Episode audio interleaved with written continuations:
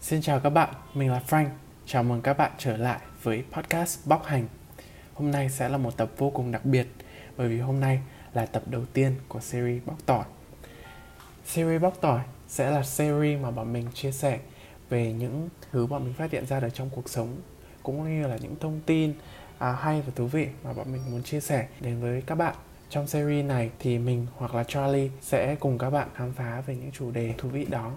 và sau đây hãy cùng mình bắt đầu tập 1 của series bóc tỏi. Như các bạn đã biết thì Đại hội Thể thao Đông Nam Á 2021 hay còn gọi là SEA Games 31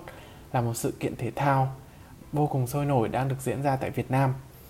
Và với kỳ đại hội năm nay là nước chủ nhà thì Việt Nam đã chọn linh vật của kỳ đại hội là sao la, lấy cảm hứng từ loài sao la, một loài động vật quý hiếm ở miền Trung Việt Nam. Vậy các bạn có bao giờ tự hỏi loài vật này có gì đặc biệt và tại sao lại được chọn là linh vật của SEA Games 31 hay không? Để hiểu được điều này thì chúng ta cần phải khám phá về lịch sử phát hiện của sao la. Trở lại năm 1992, vào tháng 5, trong một chuyến khảo sát được Bộ Lâm nghiệp Việt Nam và Quỹ Quốc tế Bảo vệ Thiên nhiên WWF tiến hành trong vườn quốc gia Vũ Quang, tỉnh Hà Tĩnh. Sao la đã lần tiên được phát hiện trên thế giới tại Việt Nam. Lúc đầu sao la được gọi là dê sừng dài bởi vì ngoại hình của nó. Và trong tiếng Anh thì người ta gọi là Vuquang ox à, con bò vũ quang bởi vì nó được tìm thấy ở trong vườn quốc gia vũ quang. Mặc dù là có những cái đặc điểm ngoại hình giống với loài linh dương cũng như là loài dê nhưng mà kết quả nghiên cứu DNA năm 1999 thì lại cho thấy rằng là sao la thật sự thuộc về à, phân họ châu bò. Nếu mà nhìn thoáng qua thì mình thấy có rất là ít điểm giống với những loài châu bò này và họ hàng gần của sao la chính là chi bò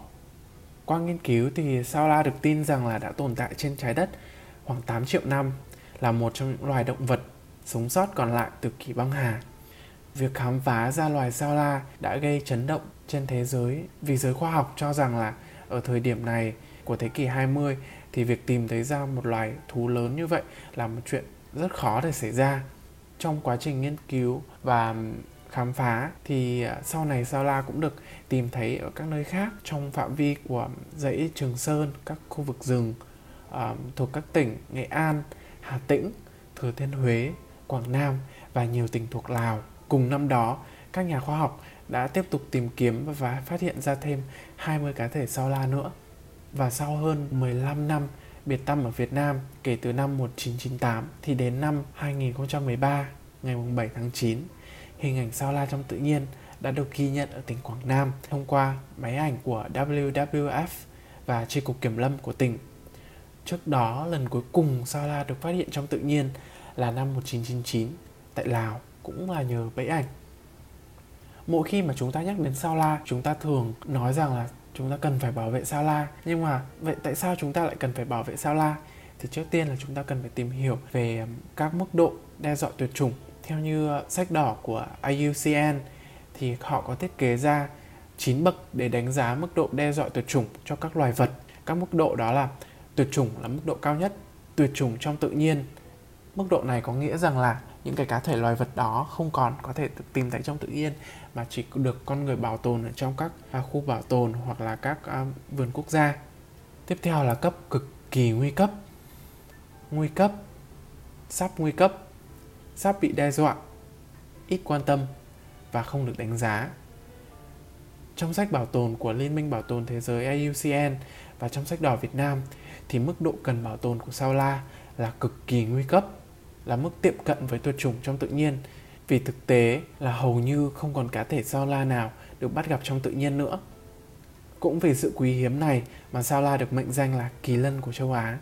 Theo Tổ chức Quốc tế Bảo tồn Thiên nhiên WWF sao la có thể chỉ còn chưa đến 50 cá thể ngoài tự nhiên, không tính số lượng cá thể trong khu bảo tồn.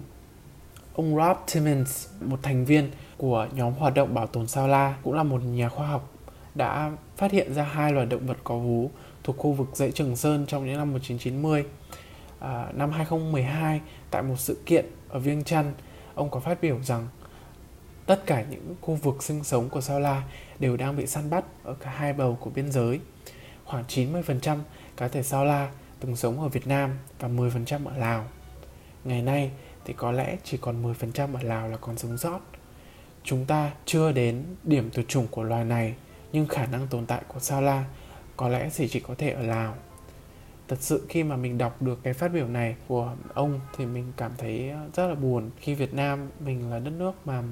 có số lượng cá thể sao la lớn hơn nhưng lại không bảo vệ được sao la và rất có thể là một loại động vật vô cùng quý hiếm ở Việt Nam giờ có nguy cơ sẽ bị biến mất hoàn toàn cũng nhắc đến những loài vật ở Việt Nam bị tuyệt chủng thì trong ờ, hai thập kỷ gần đây Việt Nam đã có đến 10 loài bị tuyệt chủng đó là tê giác hai sừng, lợn vòi, bò xám, cây giái cá, cá trình nhật, cá chép gốc, cá lợn thân thấp, hiêu sao, cá sấu hoa cà, tê giác một sừng. Chỉ trong hai thập kỷ mà chúng ta mất đi 10 loài vật quý hiếm. Thật sự là một điều vô cùng đáng buồn. Và nếu mà nói đến sao la, à, cái lý do mà cá thể sao la bị giảm dần đó chính là à, chúng thường bị à, vô tình mắc phải các bẫy của thợ săn ở trong rừng khi họ đang cố săn lợn rừng hoặc một số loài thú khác hoặc là đôi khi họ đặt bẫy thú để bảo vệ hoa màu cây trái của họ thì vô tình lại khiến sao la bị mắc bẫy và bị chết ngoài ra thì còn có một số nhóm đối tượng săn bắt thú rừng quý hiếm để buôn bán bất hợp pháp à, cho những mục đích như là làm thuốc hoặc là cung cấp cho những nhà hàng địa phương. Đây là những mối đe dọa vô cùng lớn đối với sao la. Vậy chúng ta cần làm gì để bảo vệ sao la khỏi nguy cơ tuyệt chủng? Có những biện pháp trực tiếp, ví dụ như là chúng ta tuyệt đối không tiêu thụ các sản phẩm từ sao la cũng như là các loài thú quý hiếm nói chung. Và từ đó thì sẽ làm giảm đi nhu cầu cũng như là việc săn bắt trái phép các loài động vật này. Bởi vì nếu không có người tiêu thụ thì cũng sẽ không có những người săn bắt và nếu bạn thấy động vật hoang dã bị à, quảng cáo vận chuyển buôn bán hay là tàng trữ trái phép thì hãy à, ngăn cản hành động này và thông báo cho uh, tổ chức ENV bằng một trong các cách sau. Đầu tiên là gọi đến đường dây nóng miễn phí 1800 1522 à, hoặc là gửi email tới địa chỉ hotline fpt.vn hoặc là nhắn tin thông báo tới fanpage uh, ENV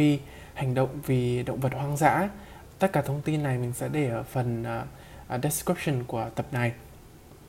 Ngoài những biện pháp trực tiếp đó thì chúng ta cũng có thể uh, chia sẻ thông tin cho những người xung quanh của chúng ta để nâng cao ý thức. Hy vọng là thông qua tập này bọn mình đã có thể cho các bạn thêm một chút thông tin về sao la cũng như là giúp lan tỏa câu chuyện về sao la cũng như là cái mức độ nguy cấp của chúng.